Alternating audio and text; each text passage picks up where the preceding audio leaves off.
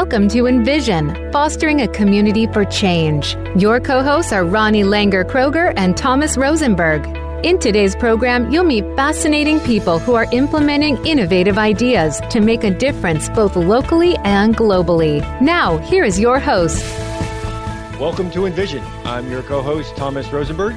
We've touched on today's topic, the importance of collective healing before, and I feel it's important to connect some dots and to delve further because we usually hear about ways to improve an individual's health and healing and personal journey, but we rarely hear about what it means to dive in to heal collectively and or culturally for that matter. This healing can occur at different scales, such as the community or the national level, and in different ways. The episode where we've touched on this topic before are the very first episode where Daisy Ozim from Resilient Wellness discussed healing multi generational and intergenerational trauma the September 2017 episode with Christopher Kuntz and Katya Soul from the Ecology of Leadership, where we touched on the importance and benefits of healing in community. More recently, in uh, the episode that aired December 19th, 2017, on gross national happiness, we highlighted what it means to have a healthy, happy society and how, how to measure its healthiness. Here to discuss healing collectively with us is Sal Gencarelli, founder and director of the Helpers Mentoring Society. Sal, welcome to the show. Yeah, thanks for having me. Happy to be here. Wonderful.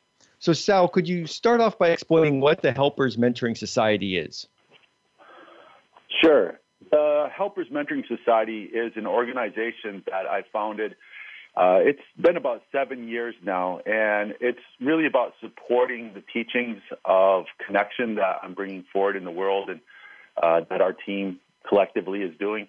Um, and what we really provide is uh, teachings around the processes and the techniques and even the tools that help people as individuals and collectively in community uh, come into a deeper states of relationships, uh, intimacy, and um, really, uh, you know, conscious, conscious culture, conscious relationship with the world, uh, including that uh, the ecology of the world, you know, the, the natural environment. So, the Helpers Mentoring Society really just focuses on supporting that in many different ways, and uh, it's been an ongoing project of my life for the last 30 years or so. So it's it's the latest evolution in the modern system of the technology we have on hand.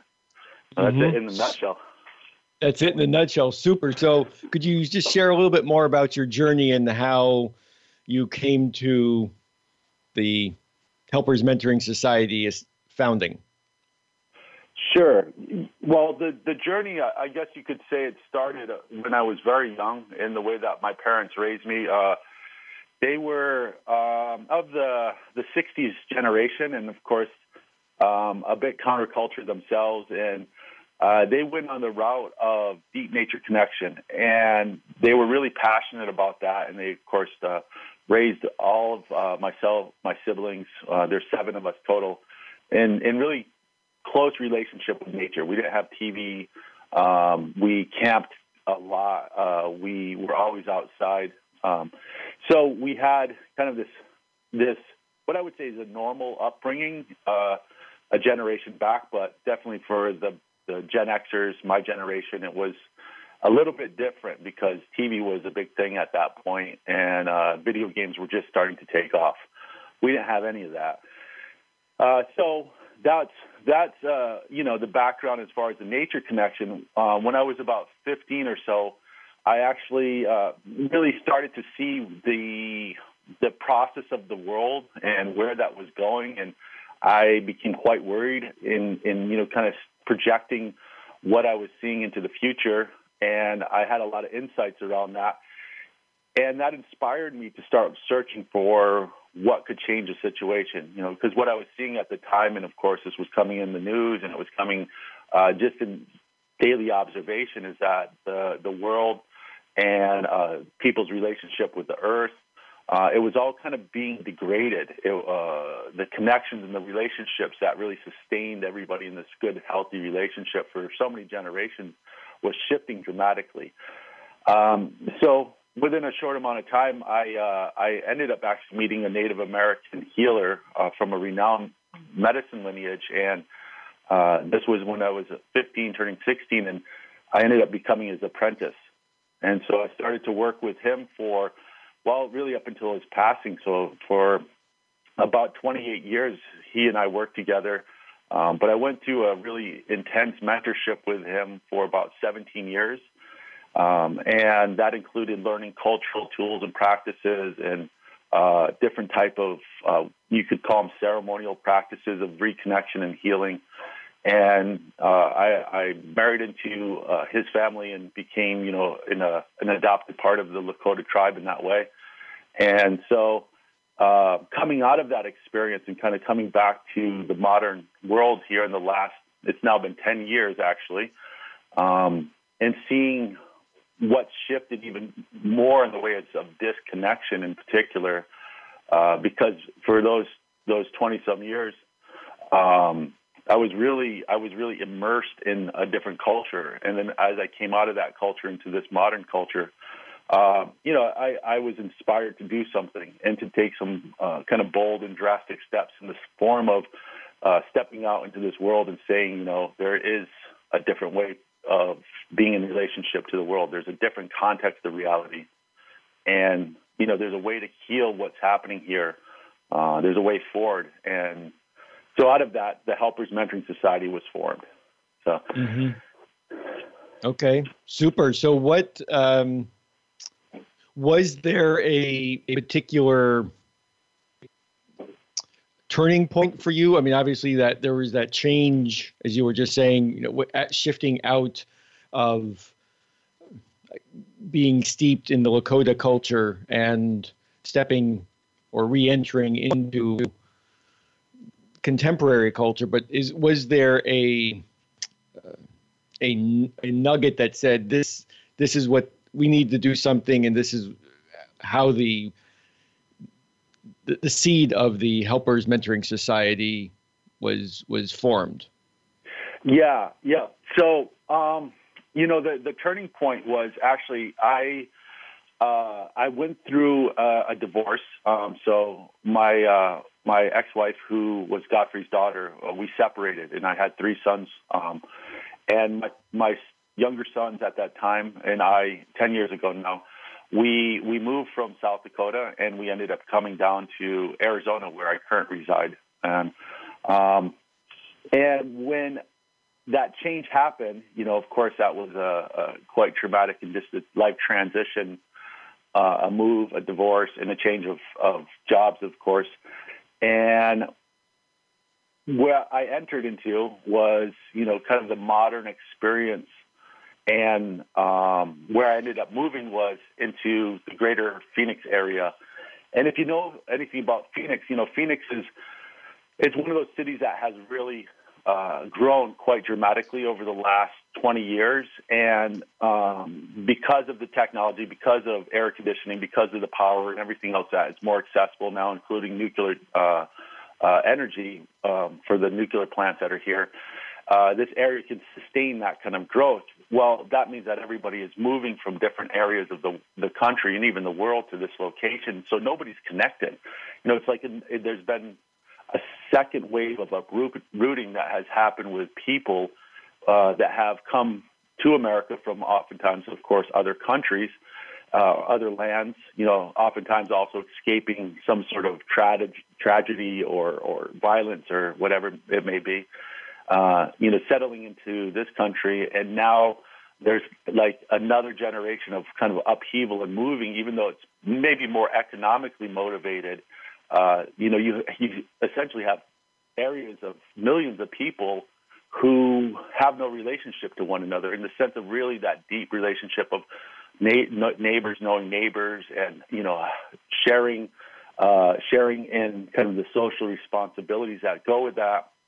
And so, um, you know, having come from, let's say, uh, intimate, intimate uh, native indigenous community, that these social ties and these social bonds are so strong that that people, uh, for better or worse, stay with one another and work things out to coming into a, a, a culture or society, you know, postmodern society where um, these bonds are essentially absent was really shocking to me because when I had left for living in the, on the reservation and, and learning this work, you know, the world, let's say, was in a certain state, and then I had this kind of long absence, and then I come back to the world, and it's even worse than when I left it.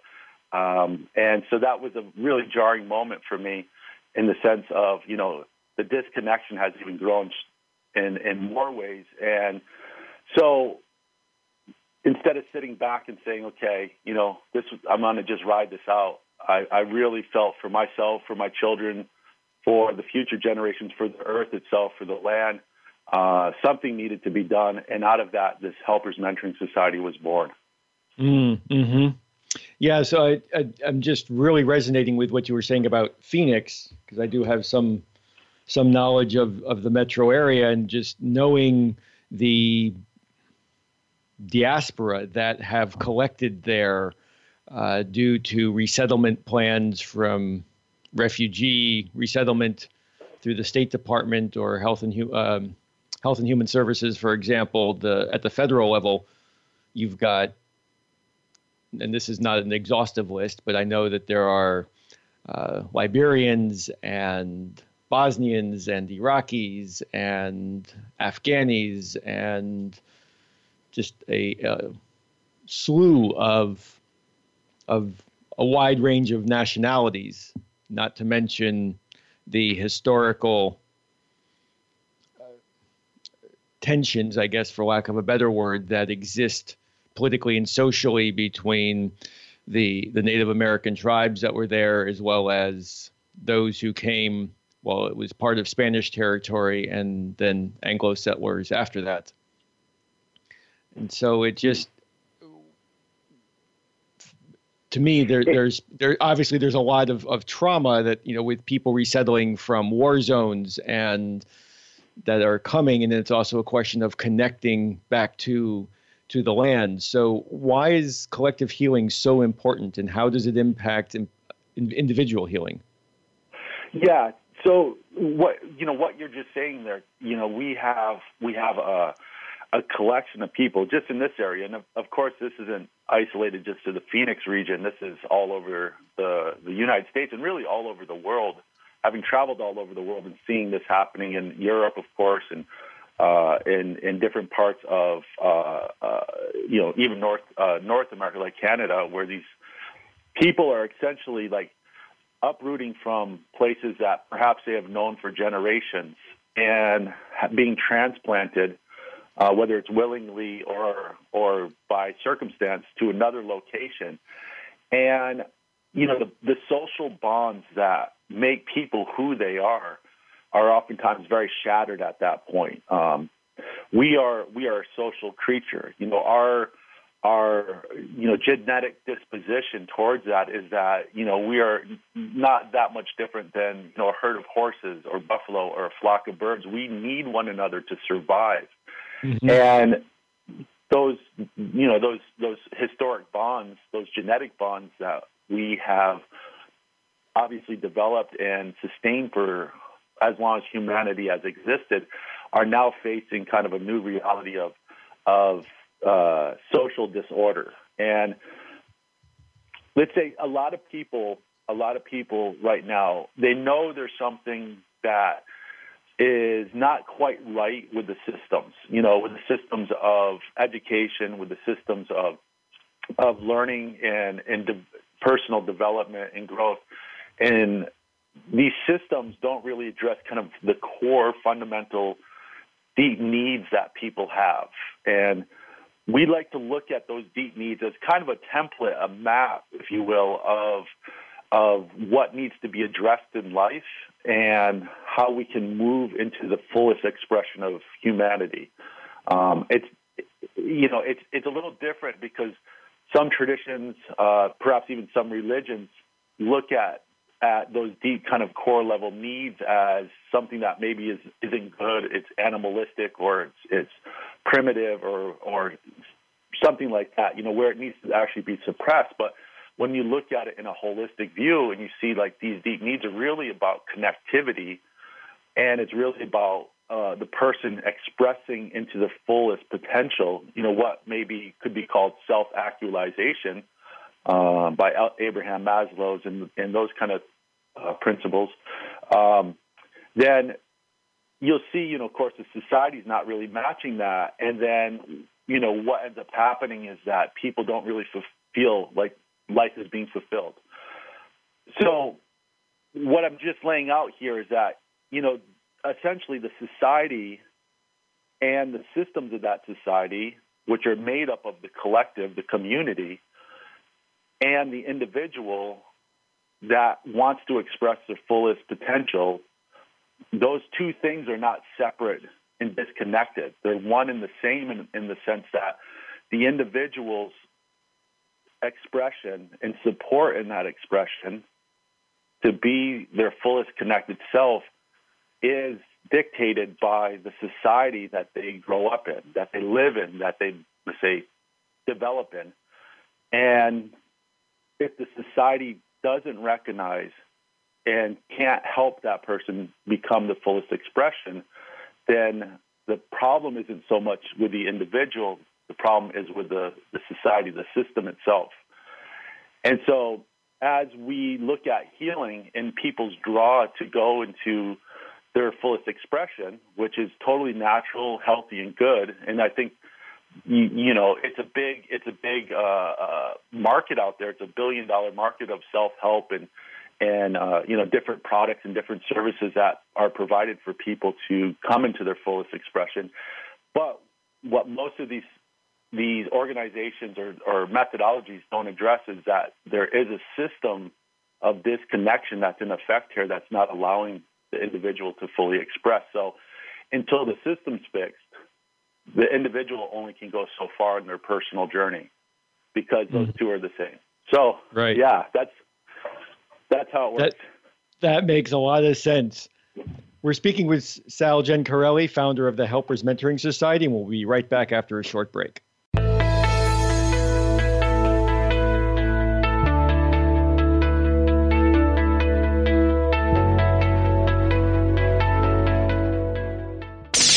The Internet's number one talk station. Number one talk station. VoiceAmerica.com. Is your community on a journey to build consensus or define a vision for the future? Do you want your organization and people to flourish? Are you feeling burnt out or seeking guidance to leave old patterns of thinking and being behind? Thomas Rosenberg has international experience in change leadership, consensus building, and organizational transformation. He guides leaders and change makers, their organizations, and communities on their journeys of transformation. For more information and to contact him, visit regenerate.coach. Want an insider's pass to everything that goes on in Hollywood? Join Summer Helene every week for Behind the Scenes. Summer Helene is known as the Duchess of Hollywood because she knows the insiders, legends, and celebs and brings the stories, the gossip, and the backstage scoop. It's the real Hollywood, though. So this program is for adults only. Behind the Scenes can be heard live every Friday at 4 p.m. Pacific Time and 7 p.m. Eastern Time on the Voice America Variety Channel. What's your coffee story? The one that defines who you truly are in a relaxing setting. It's where you share your memories, plan for the future, and talk about the now. My favorite coffee story is here with host Aniko Samoji. We invite you to listen in and share your coffee stories too. Bring your friends or just stop by as we talk about coffee and the inspiring stories that touch our lives every Tuesday at 4 p.m. Pacific Time on the Voice America Variety Channel. Now you don't have to stay linked to your desktop or laptop. Take Voice America on the go and listen anywhere. Get our mobile app for iPhone, Blackberry, or Android at the Apple iTunes App Store, Blackberry App World, or Android Market. News, opinion. Your voice counts. Call toll free 1 866 472 5787. 1 866 472 5787. VoiceAmerica.com. You are listening to Envision. To find out more about the program or to leave comments and questions, please visit our Facebook page at facebook.com forward slash Envision Regenerative Communities. Now back to this week's show. Welcome back to Envision. We are here with Sal Gencarelli, founder of the Helpers Mentoring Society, and we were talking about what inspired the establishment of the organization, what drives his work, and why it's really important to focus on collective healing. So, Sal, before the break, you were talking about the importance of what it means to be healthy in an unhealthy society and how we can start measuring some of that. So, I was curious if you could dive in a little bit more into what are the advanced connection practices that you use and also perhaps speak to how universal these aspects are of connection and healing. Great, yes. Um, the advanced connection practice is uh, the the set of tools that we work with that uh, actually um, give the person the structure to enter into a place of connection, of healing, of uh, let's say letting the story go and reorganizing the story. Even um, in these these are tools that were passed onto me by uh, you know first and foremost the the Waptika lineage. The lineage of the Native American healer that I learned from uh, and worked with, but also other lineages as well. You know, these lineages span the globe in different ways that have been incorporated into the teachings of the Helpers Mentoring Society.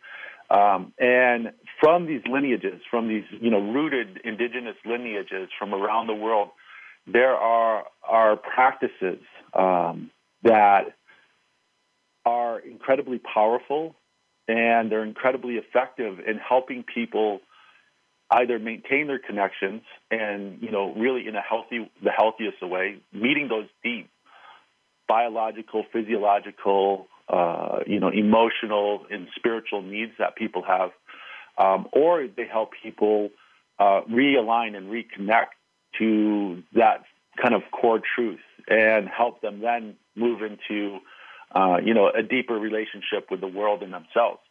Um, these practices are, you know, they're they're a diverse set of practices. Um, a lot of them are, as they as I said, they are coming from the indigenous people, so they're earth-based kind of practices. Very simple in many ways, you know, uh, simple practices of sitting around the fire with intentionality, um, you know, uh, even dancing around fires and singing uh, drum and in these certain songs that we sing, kind of like you could call it sound therapy, if you will. Um, but in all of these tools and techniques, uh, they they help a person come back to themselves. Um, so yeah, these these are the tools that we use in the Helpers Mentoring Society, and um, you know, the interface of learning occurs between the person and nature. You know, and the elements of nature. That's where that's where you could say this is a whole nother subject perhaps, but you know, our our self awareness and our self knowledge is intimately connected to our uh, awareness, our connectivity to the natural world in all its many forms, and that includes people. Um, so there, we use a lot of practices and processes that bring people through that as well, through kind of a uh, knowing oneself through knowing one's environment and knowing that deep, intimate relationship between yourself and the trees, the plants, the animals that are around you, um, and bringing that back into the community in that way that the community can hear it, that they can listen to it, that can hold that individual's journey and support that. And this is really, really ancient patterns. You know, if you think about the the kind of tribal societies, you know, a long time ago, these patterns that, you know, maybe even not so long ago, where people would go out on the landscape, you know, the young people, whether that be hunting or gathering or whatever that would be they would be doing, and then they would come back to the village and share their stories around the campfire, around the stove, or you know, in that kind of communal evening time, and and that that elders would ask these certain questions to help them to understand themselves and their experiences even deeper. So these really old patterns are what we work with that really light a person in all their in all their gifts and all of their passions and all of their desires for help and service into a greater context of the world. So. Mm. Thank you. That's very helpful. So, how could you dive in a little bit more deeply on how this fosters healthier individuals and communities? Like, what does sharing these stories or helping to process an individual's journey do to the community's fabric? Yeah, yeah. So there, there's a principle that we work here, and I think it's best described uh, from the concept of the ropes. And this comes um, from, again, many different lineages and traditions, indigenous peoples, but the one in particular that I think of when I talk about the ropes of connection, I think about the Bushman people. The, so these are the the oldest continuous culture upon this earth, as recognized right now by anthropology.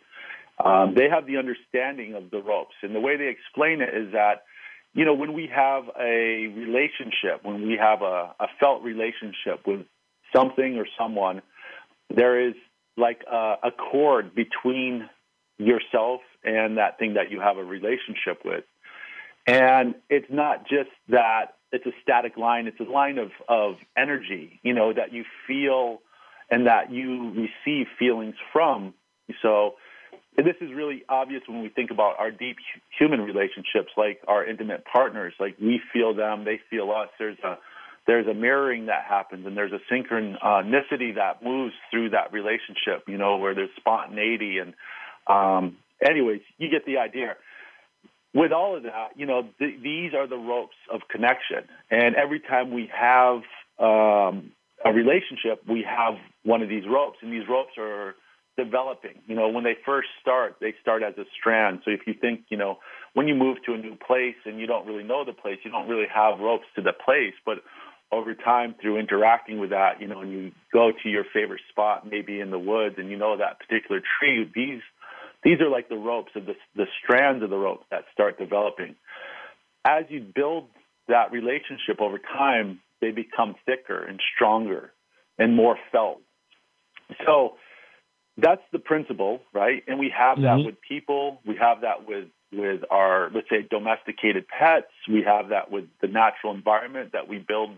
We have that with coworkers. We even have that with our houses and inanimate objects. You know, like uh, our cars, we have these these connectors with.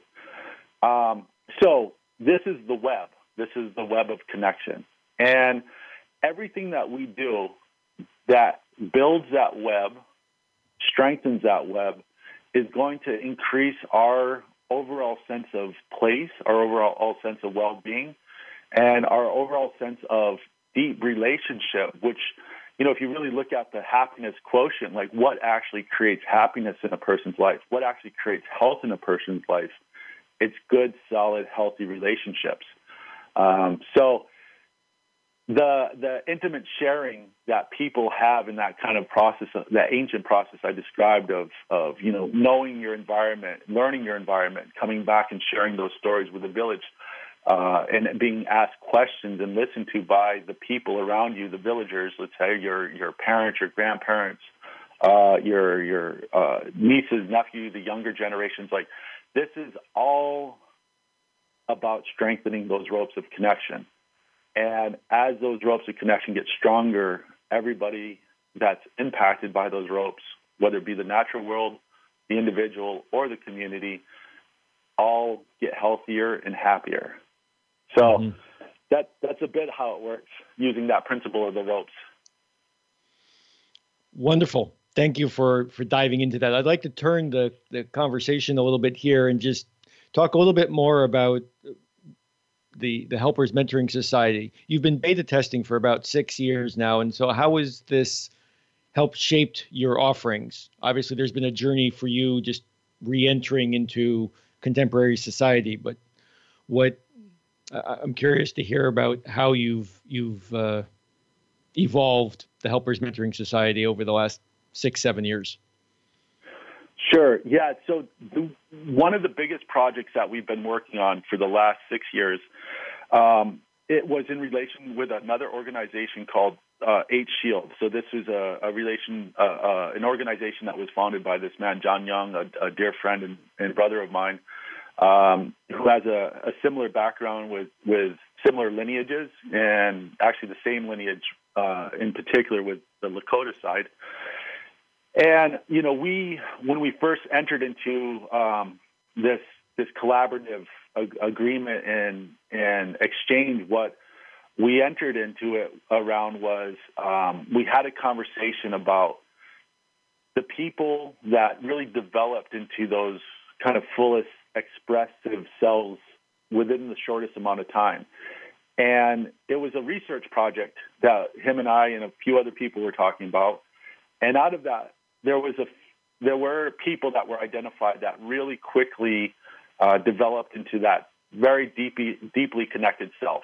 And it took them about two years, and they all had four things in common. Right. Um, these four things are really important, and they're all always part of our our courses and trainings as well. And the first one was that they have um, what we call deep nature connection, and this is that they have these intimate world building processes with nature. The other one is that they have training in what's called cultural mentoring, which is something that the 8 Shields really focuses on.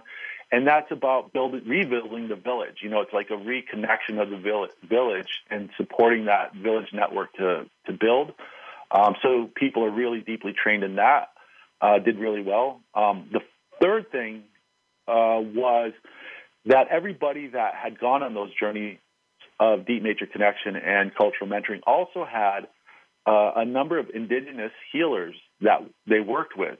So, um, you know, as let's say Western people or or non-indigenous peoples that are reconnecting to the earth and reconnecting to the village, and really dedicated towards that, we're going to come against uh, uh, our own, let's say, historic uh, trauma. We're, we're going to come against our own uh, genetic memory of what separated us from the the village, what separated us from nature. And if you look at that history, it's oftentimes fraught with a lot of violence and um, and you know choices that were not uh, our choices; they were forced situations um, just as we see happening in these kind of war torn situations across the world now, where people are being displaced to, for example, Phoenix. Um, you know, it, it's a forced it's a forced separation. So when that comes up, people really uh, they hit this wall uh, of kind of despair. You know, sometimes it's termed the wall of grief. So all of these people had these old ancient uh, healing methods that helped them move through that grief into a more full state of connection. And the fourth thing that they all had is that they were sur- surrounded or they had good contact with people that were really living uh, their fullest expression. Visionary leaders is what you could call them.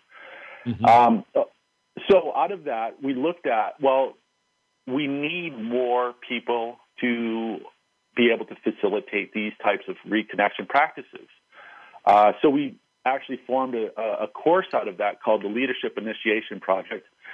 And out of that, you know, the goal was to help people to understand the advanced connection practices and help them to use those advanced connection practices in service for their village.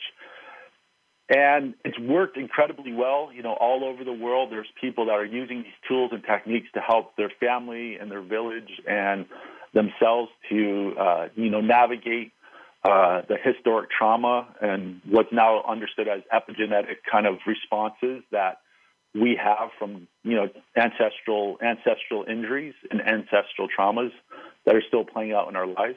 So it's worked really well, but we've gotten to a place now where the uh, the foundation has been set, and we need to like actually start touching more people's lives. Not everybody is called to become, let's say, an advanced connection practice facilitator. Many people just want to go through a healing process themselves without having to facilitate that for others.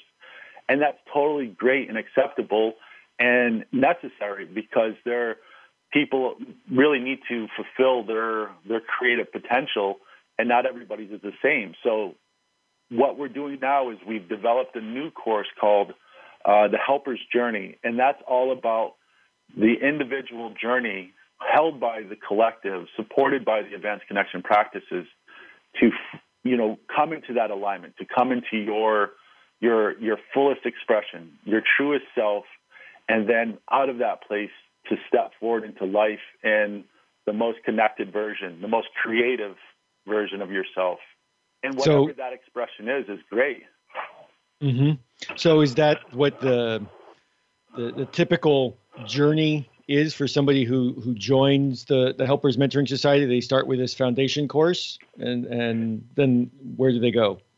Yeah, yeah. So from this foundation course of the Helper's Journey, um, that then a person can make the decision if they are called, you know, in that creative potential to be a facilitator of advanced connection practices, then we have other trainings that go with that. Um, you know, we're we're right now building the whole network of uh, uh, different sites around the world um, to hold these these advanced connection practices to create centers so that people can come there and and go through this great healing of our time. You know, this this healing of historic trauma, um, mm-hmm. wiping away those things that block us from connection, wiping away uh, the the junk that has built up on our ropes of connection and our connecting points, so that we can actually, you know, fully live into this world in health and happiness, and not have kind of that the the the the anchor, the drag that we're pulling behind us from this, you know, ancestral trauma of the last, you know, 5,000 years or so. Mm-hmm. And so uh, there's there's a whole network. Um, once a person, if they do choose to become a facilitator, that is designed to support that as well. What? How long is the the the journey for someone who wants to go through all of the facilitation training? Well, you know that's a that's a great question. We've I've been at this for about 30 years myself, um, and as I said, the the training I went through with my teacher, my Native American teacher, was 17 years, right? And right. Uh, uh, historically, the training for becoming a let's say uh, independent uh, independent uh, advanced connection practice facilitator under their tradition is 16 years. Mm-hmm. Um, yeah, so that's that's the like a fuller a fuller expression of it. But in the journey itself, um, you learn by doing it. You know, uh, from the Hawaiian traditions and lineage, they have a beautiful saying that says, uh, "The knowing is in the doing." Right. So, right. You, it's not it's not like you learn the skills through didactic methods, you know, reading and online learning, and then years later go practice them. You actually, you know, you learn a bit, you do, and you yeah. also uh, on that journey teach. So we use that uh, that methodology. Uh, it comes from uh, nursing. I, I, also was a, uh, a paramedic uh, for 17 years, and there's a philosophy that comes from that. Is you know you watch one, so you you know actually get taught how to do it. you do it yourself, so you do one, and then you teach one. So mm-hmm. we have people watch and learn. We have people actually go through it and do it for themselves, and then we have people start teaching it, and that's the journey. So it's constantly evolving. But let's say historically 16 years, but we've had great, great success in the last, you know, in the last six years, five years, even four years, where people are really, uh, you know, helping people in mass uh, mm-hmm. by really applying the techniques that they they've been taught. Um, and Super. You know, know that our mentoring and, and that dynamic relationship of teaching and exchange and and all of that is ongoing. You know, like as long as you're doing it, we're there to support you. If you're if you're holding the conduct and you know going by the methods that we've taught. Okay, wonderful. We have to take a short break, and we'll be right back.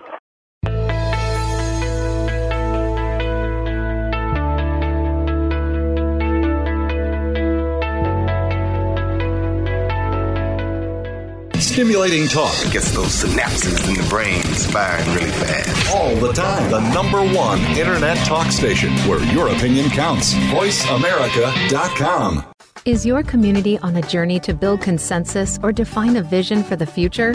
Do you want your organization and people to flourish? Are you feeling burnt out or seeking guidance to leave old patterns of thinking and being behind? Thomas Rosenberg has international experience in change leadership, consensus building, and organizational transformation. He guides leaders and change makers, their organizations, and communities on their journeys of transformation. For more information and to contact him, visit regenerate.coach. What if there was a radio show that could demonstrate how we can cut your taxes in half without diminishing needed government services? One that could explain how to create tens of millions of jobs at no cost to taxpayers, as well as fantastic yet easily affordable health care. Side effects include cutting crime rates nationwide, providing better education for our children, international peace and harmony, and protecting your private personal data from government intrusion. Tune in to Libertarians Working for You with Arvin Vohra, Tuesdays at 8 p.m. Eastern Time, 5 p.m. Pacific Time on Voice America Variety. Voice America Network proudly presents The Kathryn Zox Show for women, men, children, and families. Kathryn magically combines her compassion, experience, and talent to bring listeners a show that's upbeat, informative, and yes, a little sassy. Tune in every Wednesday at 7 a.m. Pacific Time, 10 a.m. Eastern to The Kathryn Zox Show on the Voice America channel. Have you had a chance to check out Voice America's online magazine and blog, Press Pass? If you love our hosts and shows, check out articles that give an even deeper perspective, plus topics about health and fitness, movie reviews, philosophy, business tips and tactics, spirituality, positive thought, current events, and even more about your favorite host. It's just a click away at vapresspass.com. That's vapresspass.com. VA Press Pass by Voice America. All access, all the time. Ask the experts. Call toll free right now 1 866 472 5787 and ask our All Star team to answer your question. That's 1 866 472 5787. Thank you for calling. VoiceAmerica.com.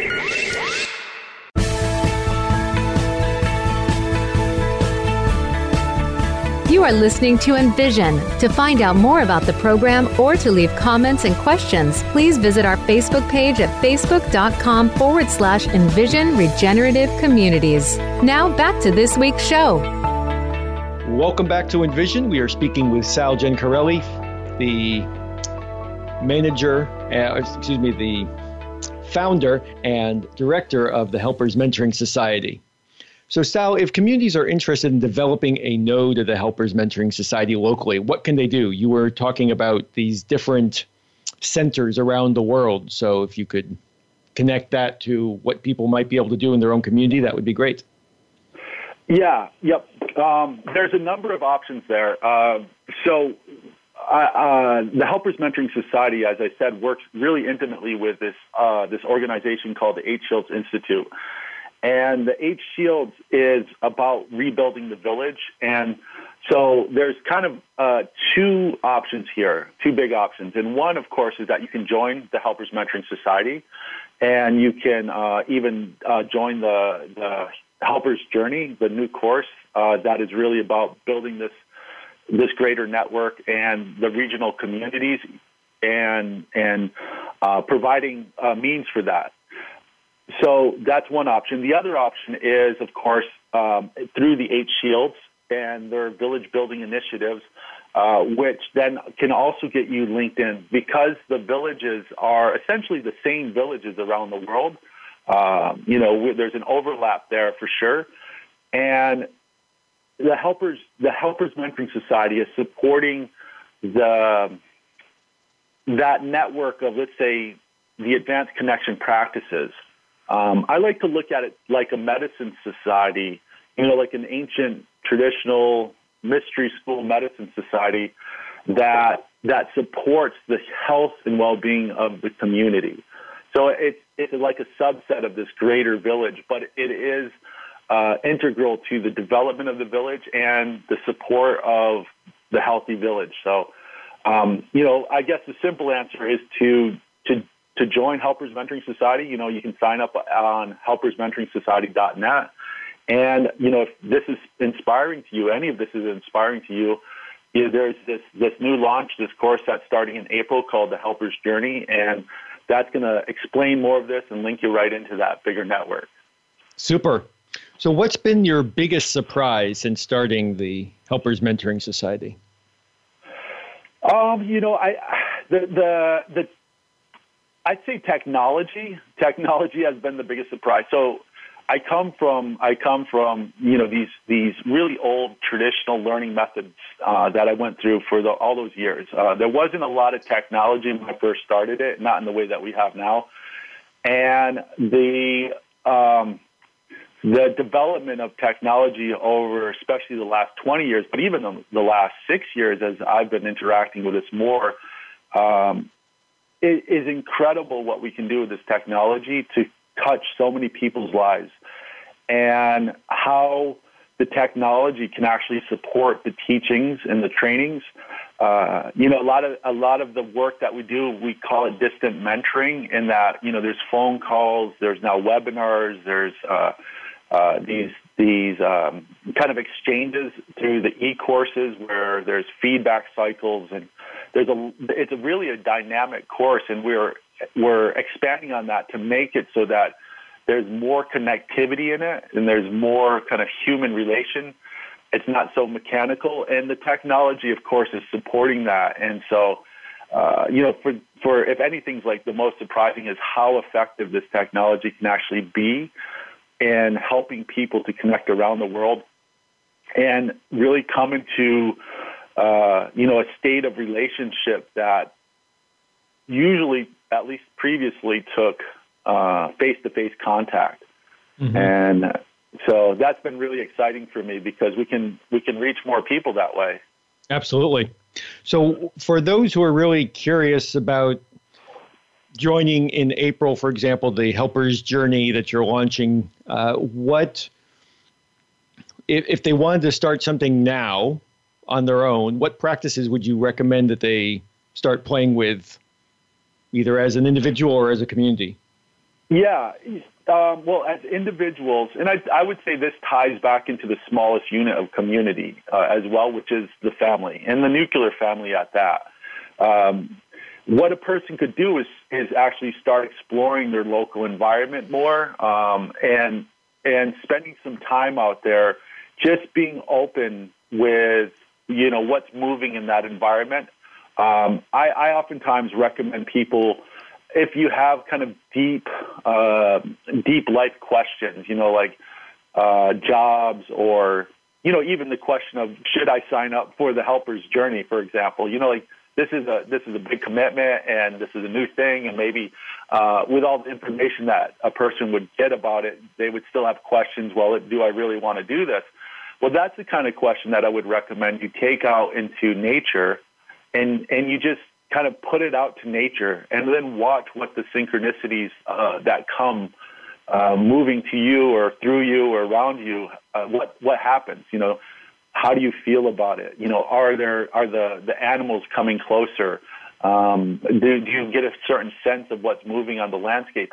And oftentimes, you know, because people give themselves that time to just be in connection, then uh, it's it's like the intuitive awareness that sits deep within our bellies, kind of rises up and is able to be heard, and that's when we can find those those guidances that we need from something that is let's say, more connected than our thoughts, just the chattering of our mind. Well, then take that story, you know, and bring it back to your family. Take that experience and bring it back to, you know, the dinner table or the meal or, you know, sitting uh, with your, your spouse or sitting with your children or sitting with a friend, you know, and just share a little bit about that, you know, whatever's appropriate, but that starts stimulating that really old pattern of that nature connection time and what I would call deep nature connection time, and then bringing that back to your family and talk about these things. Uh, so that's a really simple way of starting that process. Um, if you want something more formal, uh, there are other online courses, e-courses available through Helpers Mentoring Society, um, and that includes uh, what I call the elements of ceremony, which uh, it, it, follows a very similar pattern to what I just laid out. And uh, these are self-paced courses that uh, provide uh, written material. It provides um, slideshows, and it also provides assignments. And we can do feedback uh, by basically making comments on online. And I, I typically write back on uh, you know, supporting the journey or, or maybe asking a question or something like that. So there's a couple mm-hmm. of methods right there. Okay, super. So, what is uh, one lesson that you learned that you wish you knew before starting the Helpers Mentoring Society? You know, uh, that's a great question. Um, uh, I would say the the biggest lesson that I wish I knew is it's all about planning. You know, I mean, I think that's that's something that that people all know, and that I think not all of us are great at. You know, it's all about making sure that everything is planned out beforehand, and making sure that you know really not just what you're going to do, and not just uh, say why you're going to do it, but the deepest reason for what the reason why you're doing it, right? So mm-hmm. what I mm-hmm. mean by that is like, you know, if if we can really tap into that core level of the reason why that we do anything, you know, what need does it meet? And and you know that was actually really clear to me in doing this work. Um, that's so much part of of the training in the teaching, and the how of of that was really clear. Which what I mean by that is like um, the kind of the con- conduct standards and the methodologies, you know, like these these kind of internal processes. That was all real clear to me. And then on the the outer ring is the actions that we take. And I think the more you plan at the beginning of taking actions, and the clearer that is, the better off you are in the long run. So. Mm-hmm. Um, the, the okay. planning process was never great for me. I was always a man of action, and I think I've learned a lot from stepping back from that and planning more. That's good. So, so you mentioned the two of the courses, the helper uh, helper's journey and the as a foundation course, and then also the the one whose name is escaping me now on uh, more on ceremony. And so, what what's next for the Helpers Mentoring Society? Yeah, so well, th- this helper's journey is really the big launch, and and what's um, coming out of that ideally is a whole process of certification and accreditation. You know, what we're having people do is learn um, uh, a skill or a new, I would say ultimately it's a new way of looking at the world, but uh, within that there are actually like practical tools that people work with. And these practical tools are very powerful and they have, um, they, they have to be respected and they, there are ways that they work very well and there's ways that they don't work so well. And like any kind of new way of, of approaching health and well-being, I think it's really important to set some professional standards with that. You know, and I think part of my motivation around this is, of course, my background with modern medicine and, and uh, paramedicine. Um, but you know, creating an association that then sets these standards that says, you know, here's what the highest standards we can collectively come together and agree upon, and and this is what uh, what it looks like, and here's how we can support the people that are practicing with these tools and actually delivering these tools through a certification process for the individual and then and uh, an accreditation process for organizations that are applying these tools and techniques that we're teaching. Um, and I'm I'm really excited about that. Um, I think we can build a lot more kind of uh, unity within the greater network and support the people that are doing the work out there. Excellent. So, could you tell people how they can follow the Helpers Mentoring Society story? What social yeah, media channels? Yeah. There's there's a number a number of ways. The best way at this point is just to actually go to helpersmentoringsociety.net. It's www.helpersmentoringsociety.net. And um, you can you can sign up and become a member. It's free right now. There's no cost. Um, in that, there's actually a free introductory course that explains a bit more about Helpers Mentoring Society, the background, and, and then some really helpful tools and techniques, you know, about how to how to incorporate some of these teachings into your life immediately.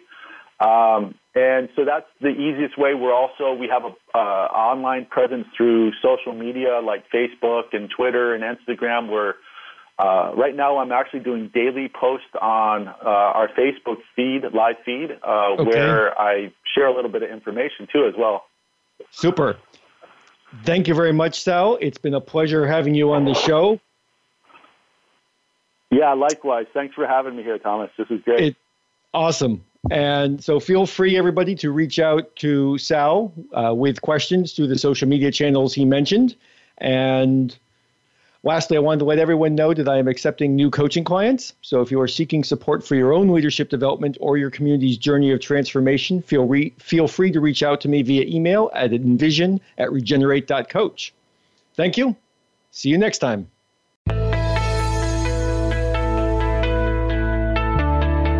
Thank you for tuning in this week to Envision. If you have questions, comments, or suggestions for future shows, visit our Facebook page at facebook.com forward slash Envision Regenerative Communities. For more information about today's guests and upcoming shows, please see our show page on voiceamerica.com. Be sure to join us again next Tuesday at 5 p.m. Eastern Time and 2 p.m. Pacific Time on the Voice America Variety Channel. Have a terrific week.